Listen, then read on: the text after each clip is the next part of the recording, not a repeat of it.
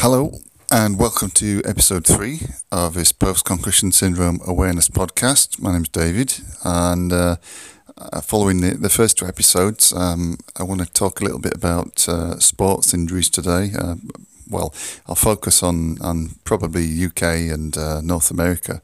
Uh, but I'm sure if there are, I mean, we've got plenty of the members and there'll be listeners around the world. If you have any comments or, or you know, details of different types of injuries, uh, different sports and things, you know, then please just uh, let us know. Uh, get in touch.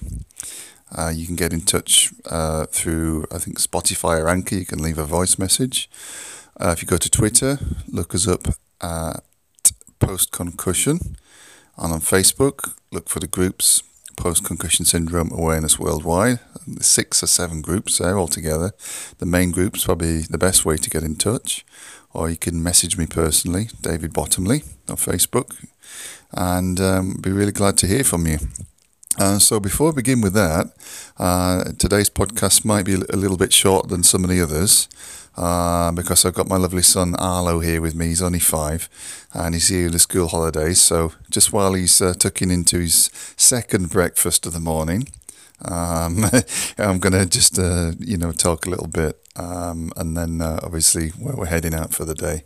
So uh, the first thing uh, I want to mention is um, a few people uh, contacted me after listening to uh, and reading the posts about the first couple of podcasts, asking which, which, company we represent or you know what business we're plugging or promoting or or how much money we're making out of this. And I said the same to all of them.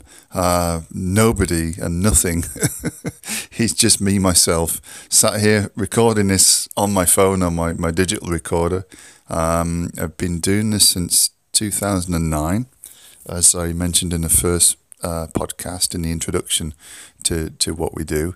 And um, every year since, uh, I've give my own time every day. I don't know. It's usually a few hours a day, most days. Uh, not not every every single day, but you know, some days it's a lot longer. Uh, some days I will spend a whole day just going around things, updating things. We've got uh, six or seven Facebook pages and groups, as well as uh, Action for Hidden Disability and, and, Hidden Illness too. That's one that you probably don't know so much about. Uh, plus other healing groups and things which are more on the um, like photonic uh, spiritual side of healing. So you, you may not all be familiar with those, but they're all aimed at the same ends really, uh, as well as the Twitter accounts, the two Twitter accounts, uh, main one relating to post concussion syndrome, and obviously I get queries through the, my own personal one as well. Then we've got the blog, uh, which for many years, um, you know, I, I uh, was a private address, a dot .com address. Um, I think WordPress were charging me, you know, every year was about thirty pound a year or something, or, or whatever it was, um, plus extra fees. Um, so now it's just on WordPress because I don't have that much money. I still don't have that much money, uh, so I can't kind of be paying for that as well. Um, yeah, and then just the general cost, internet time, and everything. So I've never ever kind of once thought oh yeah, I can make make some money out of this, or I can sell something or whatever.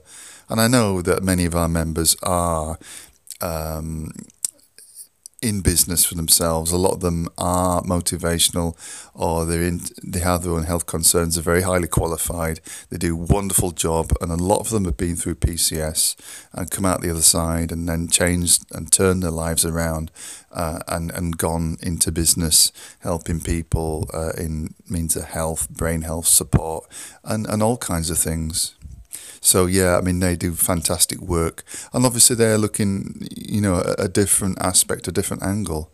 You know, they're looking at people that obviously can afford the services, that can use them as well, and that's wonderful. I've I've all admiration for them.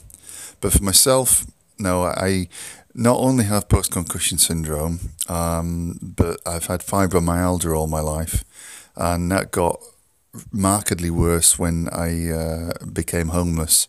I uh, when I was homeless, I contracted pleurisy twice, Uh, and if you've ever had pleurisy in the middle of an English winter with nowhere to live, you, you'll know it's a, a pretty rough illness. You got, you know, you can't breathe. You, you're just constantly coughing, and you've got no energy and in pain. So yeah, um, that brought on fibromyalgia for me. On top of that, I get costochondritis, which sometimes kind of mimics heart problems or like heart attack. Um, I had my legs cut to pieces by surgeons, which I think I mentioned before, and uh, I also get like histamine intolerances and food intolerances. So it's just like every day's uh, like a juggling act. But um, you know, it's actually teaching me.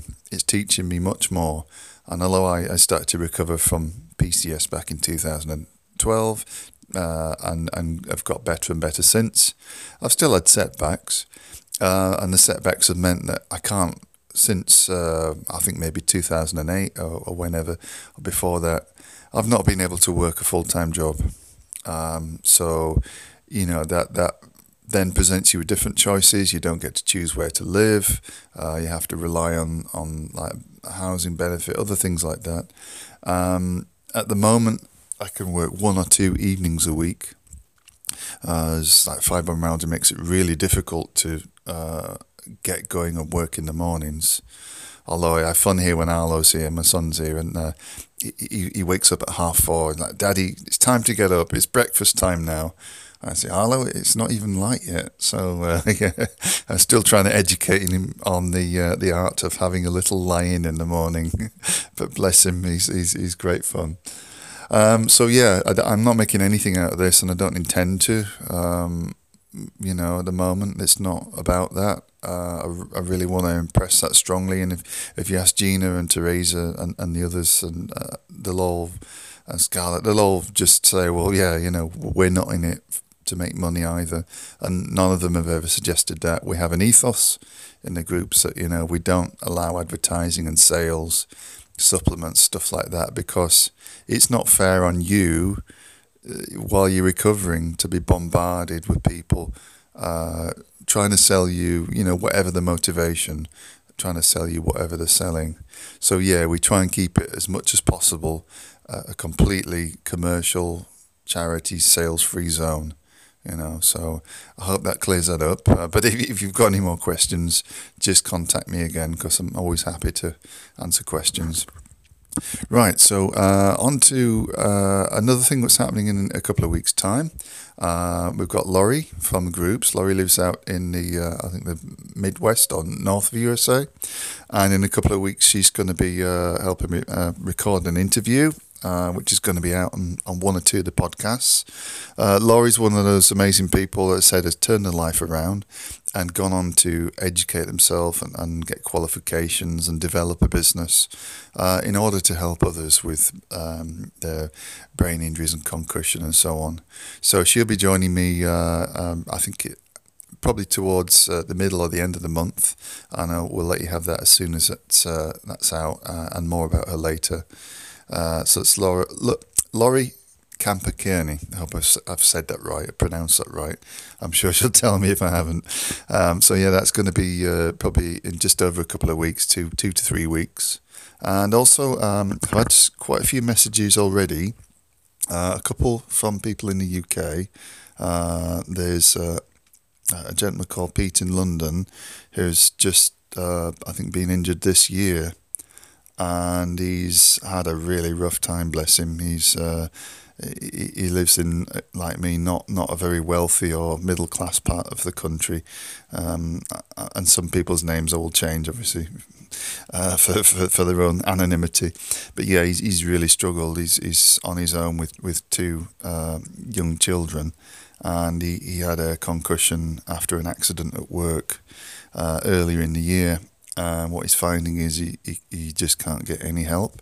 Um, and he says, um, Thank you for putting this out. Thank you for uh, creating the, the, the, groups. And uh, I, I fa- he's saying he found us via the blog, which is um, Post Concussion Syndrome UK uh, dot uh, wordpress.com.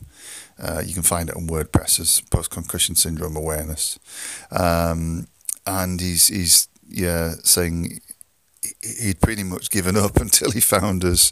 So that's that's really nice to hear. Um, so yeah, just staying hanging there, Pete, and, and keep in touch with the main group. Keep in touch with the uh, conversations and the threads and things. And one thing uh, to say to everybody is, if you look in those groups, there's usually I don't know if it should still be there, but there's a search option. So you can type in a term to search for, and fil- it filters through all the posts all the years so if you put in, say, um, CBD oil and hit search in the group, it should come up with uh, like a chronological list of all the posts and discussions where CBD oil has been mentioned. And I think that's really a, a fantastic uh, tool uh, to have as well. Um, otherwise, we get like repeated conversations, people asking the same questions again and again and again, and then you might miss some of the information that's previously been given as well. So check that out as well. Uh, another message uh, to a lady uh, I'll, I'll call Lucy. Uh, she lives up uh, near towards the, the border, England and Scotland. Again, she's complained bitterly about the NHS and, and the National Health Service here, and I can't really argue with a lot of what she says. Um, she says she's been lied to about um, that she'd get treated or that she'd get to see somebody, and um, she's had to complain to her GP surgery, and now they're treating her like uh, a leper, basically. Um, so I've, I've sent her some information and sent her some details on how to go about um, kind of freeing yourself from the system. Um, you're not going to get a lot of help apart from medications. You might get a CT scan or an MRI scan. The only reason the NHS do that, and those are their only two scanners, by the way, they don't have any DTI or anything else. The only reason they do a, uh, a CAT scan, CT scan, or an MRI scan is to rule out anything more serious. And that's to protect themselves as much as it is you. But apart from that, they can't really go any further.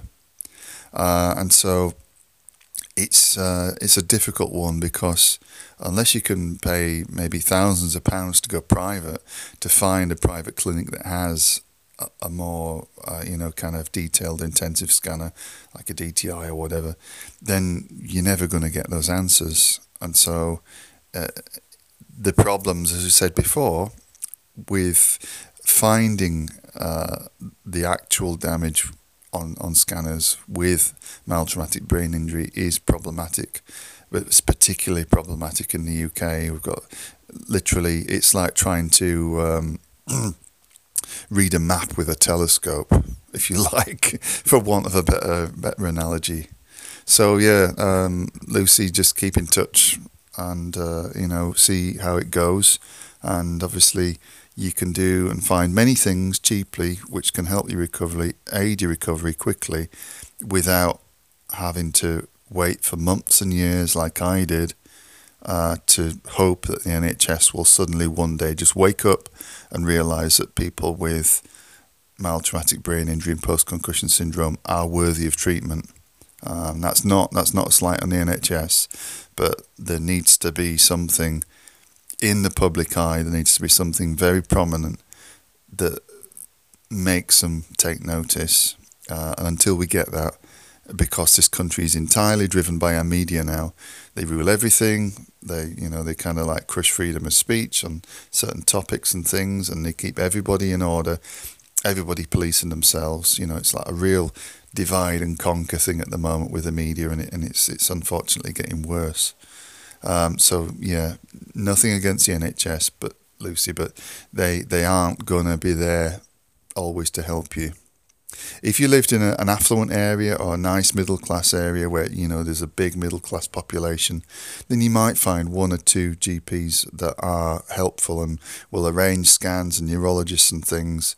But if you live in the poorer areas or, or the inner cities and places like that, then you've literally got one chance in a thousand of getting treated properly uh, rather than just loaded with drugs and things.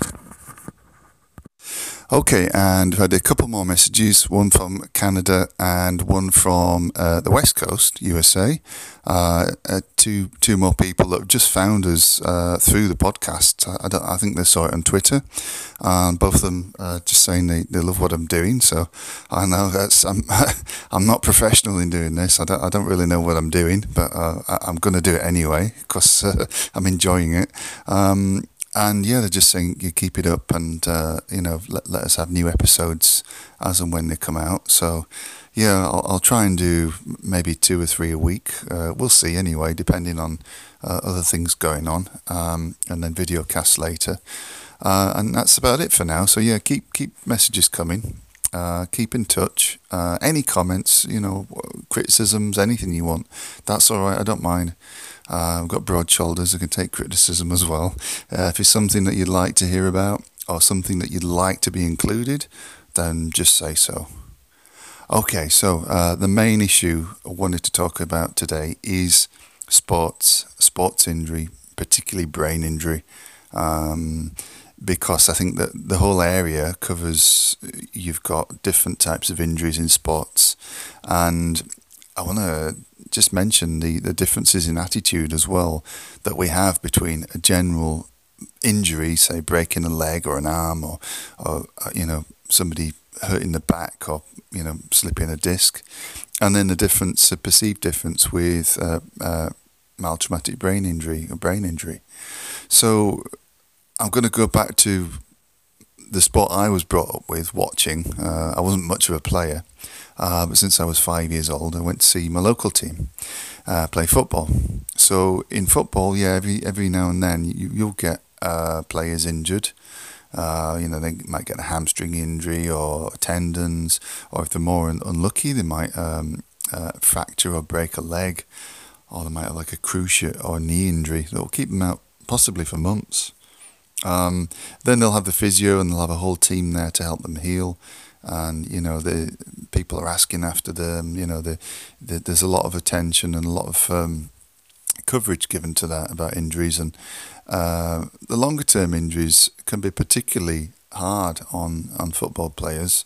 Um, the, there's a couple of players at my local club. I think one's been out now for nearly two years uh, through injury, groin injury, and uh, there's a big part um, that the mental health and issues surrounding mental health have to play in injury. And so, all that time a player's away from a club, yeah, they can maybe isolated on what's going on. Um, so it's really down to the club to keep them involved. Now, with the brain injuries and with uh, concussions, uh, it seems to be quite different because a player can get uh, a concussion during a game and they could be taken off or even um, stretchered off. Uh, but then within a week or two or three, uh, they're back in action, or sometimes even less. Um, and you might find that, well, they may seem okay, or they may well be playing again, but quite often you see that the performance can be affected um, and they're not quite the same again. Um, you could find also that some may not seem any different. You know, some some just get straight on with it, and I'm sure there's a lot more uh, concussions and minor concussions and things that, that, that go on in football that, that go totally unnoticed. Players bang heads and you know they're down for a minute they get back up they put the magic sponge you know the cold sponge on the head and, and uh, or put a bandage on and, and then they're back up and they keep going again. I know the uh, the rules have changed to say a game has to be stopped when there's a clash of heads um, but a lot of them seem to just carry on through it so there's a massive debate in the USA right now in Canada about school sports, contact sports, football, and, and everything really, where the children should be playing them or not. So there's a massive divide there. It seems to be another, yet another divide in society that, that is is. I wouldn't say it's all driven by the media, but there's there's credit to both sides, uh, both arguments. So, um, but generally with contact sports at school, there, there should be a lot more precautions taken, and we hear so many stories in our caregivers and parents group about uh, parents whose children are still at school or college, um, and uh, they're out of it. They've, they've literally been had a concussion through playing sports, and now they're just that the the mood, everything's changed about them. Their entire um, demeanor's changed. You know, they've got no energy. They don't mix. They they of like feel alienated, and you must think, well, the peer pressure is bad enough for an adult who's had a brain injury, a mild traumatic brain injury. You can't imagine what it's like for a teenager to have that peer pressure as well from your friends and not wanting to really kind of join in with what you did before and not feeling motivated, feeling emotional ability, feeling kind of turned off of doing things. And then having the also pressure of your family, your parents, your, your siblings, uh, and others not understanding what's wrong with you. Uh, now, I, I, know a lot of the, the mums and dads in the caregivers and parents group, uh, what from what they post and what I read, they're doing an absolutely amazing job uh, and, and trying to understand what their children are going through. But I, I can imagine that there's a fair number more uh, of kids that have had a, a concussion at school and or in sports, and they must be really struggling. The statistics always show us uh, down the years, they haven't changed much, but they still say that it's younger men, usually of lower social standing, that have the predominance, the most concussions and brain injuries. Now, I know most, if, if you look through the Facebook groups, the majority of members, or a larger majority of members, are female, but what you probably think and understand about the actual statistics is that when it says uh, males, often of different race, of lower social standing, from poor homes, poor areas, they're less, far less likely to come onto social media and to want to or to be able to express themselves in, in a group which is very mixed um, and they may not even want to do that. And the majority of them may not even know they're suffering with post-concussion syndrome. And that's a subject for another episode where we look at uh, the, the use of drugs and, and alcohol and things, which is very, very common uh, for people to self medicate with post concussion syndrome. Uh, that's something that happens quite a lot. Um, so, back to sports. With sports, yeah, we, we get the news here from America, and I'd seen the news in, in years gone by about CTE and the NFL players um, and and that w- was tragic to me. I, I, mean, the fact that they were donating their brains to science to study was was was a heartbreaking story. Um, I, I, shed a few tears when I, I first heard about uh, about that. It's, it's really really sad, but the the courage to to do that was just uh, beyond words. And uh, in terms of the NFL, um, I certainly know from Facebook, uh, Dr. John DeWitt, uh, John DeWitt who was an NFL player, um, and he is now helping people from the other side of the uh, scale. He's he's taken his uh, doctorate degree and everything, and he, he's helping people in uh, you know kind of amazing ways and, and writing inspirational things, giving a lot of inspiration to to brain injury survivors. And I can't imagine how some of those NFL players uh, are still coping in that environment because not a lot will have changed really. Um, in this country as well, just a, a couple of weeks ago, um, we had a, a, young boxer who died after a fight, following a fight. Uh, he was only 26 years old, I believe, um, and he, he passed away uh, as a result of a fight. Um, it was very, very sad to hear about that. And, you know, boxing again is another sport where repeated blows can, you know, lead you to real, real difficulty, if not occasional, you know, fatal brain damage or even death. Uh, there was a wonderful film recently uh, starring Paddy Considine, and I can't even remember the name of it now, but I think it was. Um,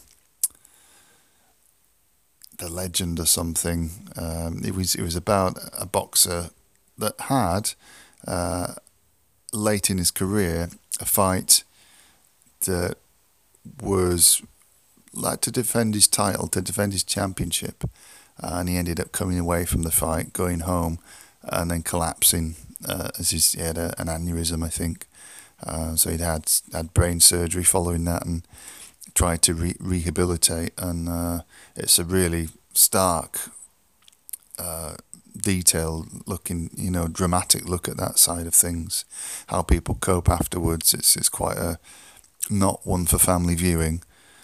Um, but if you look up, um, uh, I can't remember the name of the film now, but it's it's, it's Paddy Considine. It's a British film, and it it really really kind of hits home the point that well, yeah, these are professional sports people, and they are just making a living, but the consequences of that can be really really uh, tragic.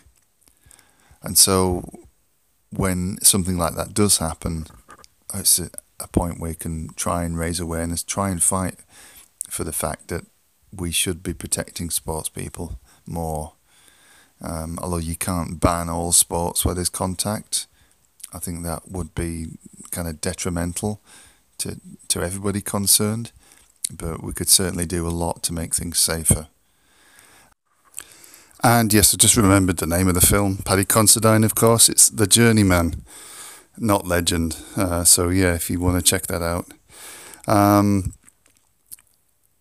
also on the subject of sports, we've had uh, a few members uh, who have suggested as well that um, contact sports be banned, particularly in the USA, where in, in schools or generally in schools up to certain year certain year age.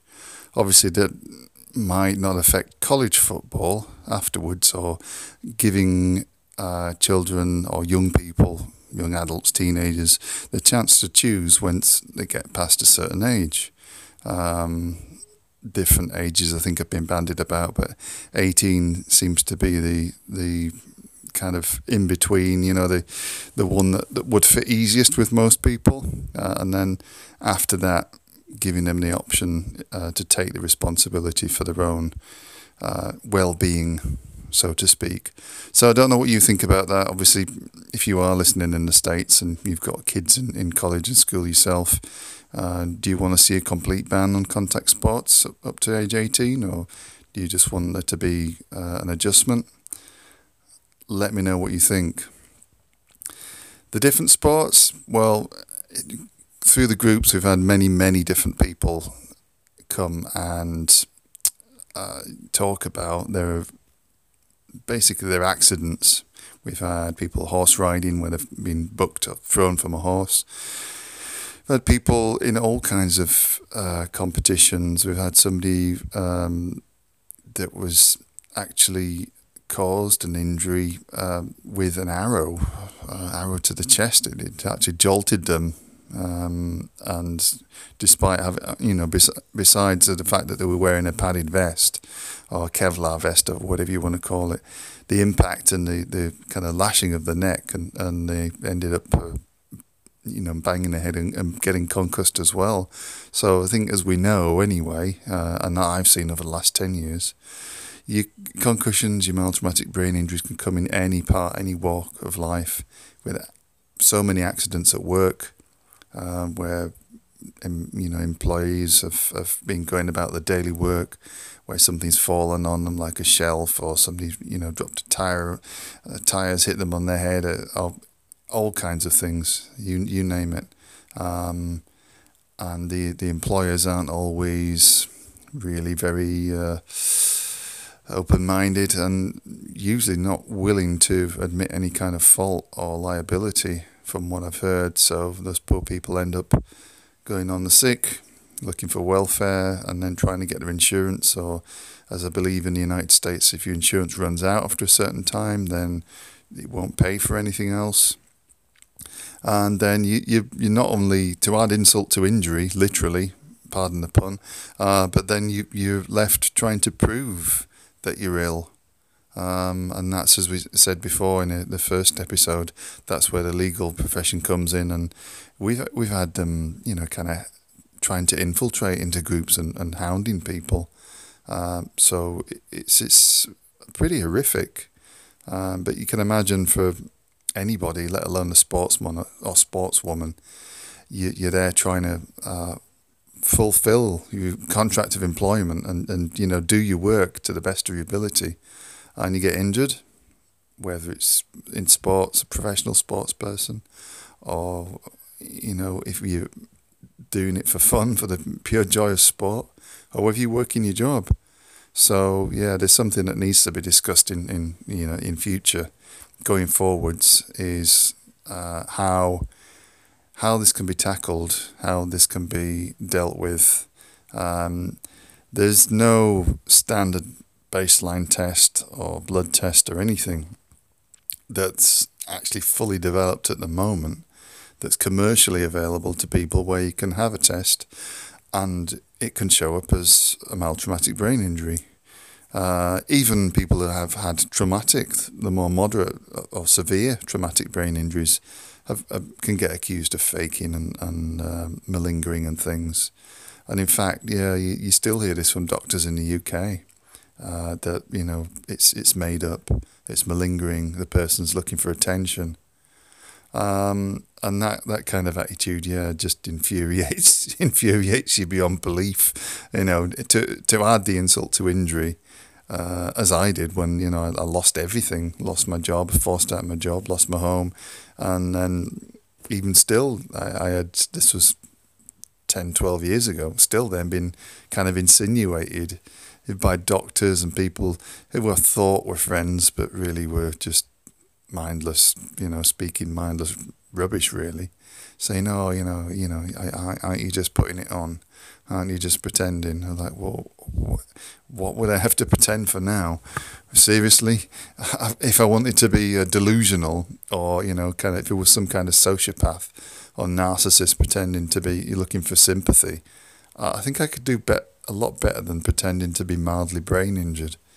So yeah, you've got to keep a sense of humour. I think you've got to keep a sense of humour in the face of kind of pure just ignorance and denial sometimes, uh, and just laugh it off and, and just leave that person behind you. They're not going to be a part of your future if people are treating you that way. They're not going to be a part of your healing, and they're not going to be any use to you really. You know, uh, don't be looking to please them by trying to explain yourself. Just move along. So yeah, sports lead us into daily life, and some of the problems that sports people face are, are very, very different from your average person, your average job. They usually will have access to much better quality healthcare, private healthcare, private clinics, and you know, depending on what team they play for, uh, the the best clinics in the country or, or the world. Uh, you know, I've heard tales of, of footballers and uh, other athletes who've had injuries, had injuries, concussions, like going, you know, flying abroad to get treatment, um, you know, to wherever the club will pay for. As we know, sport these days, particularly football and football type sports, contact sports, boxing, they're multi, multi million, billion pound, billion dollar franchises and things. So, you know, it's a world apart from those of us who are kind of down on ground level you, every day, you know, Sarah or Joe in the street. And um, I think there's not really a filtering down yet of the, the types of treatments and things that are available to the very wealthiest, to the very richest. Because in their eyes, their sport has to, the show must go on and things must continue as normal. So I guess if, if, if you were to have some kind of role reversal, like in the uh, the the book The Prince and the Pauper, if you had a role reversal and uh, you know any one of us ordinary people could take the treatment and the kind of everything that goes with being a top sports star, we we probably have recovered really quickly, and I mean like within days or weeks or you know no time. Um, and those poor people that taken our places would be, you know, kind of in a real mess. So whilst it's easy to kind of compare that way, nothing's ever black and white. Um, this also brings on the questions of equality and society. I guess is a, a big issue at the moment all over the world. not just in Western countries, in the East as well. There's protests everywhere Hong Kong, Spain, South America. People uh, being a bit fed up, and mainly the, the, the causes for concern are, are very similar.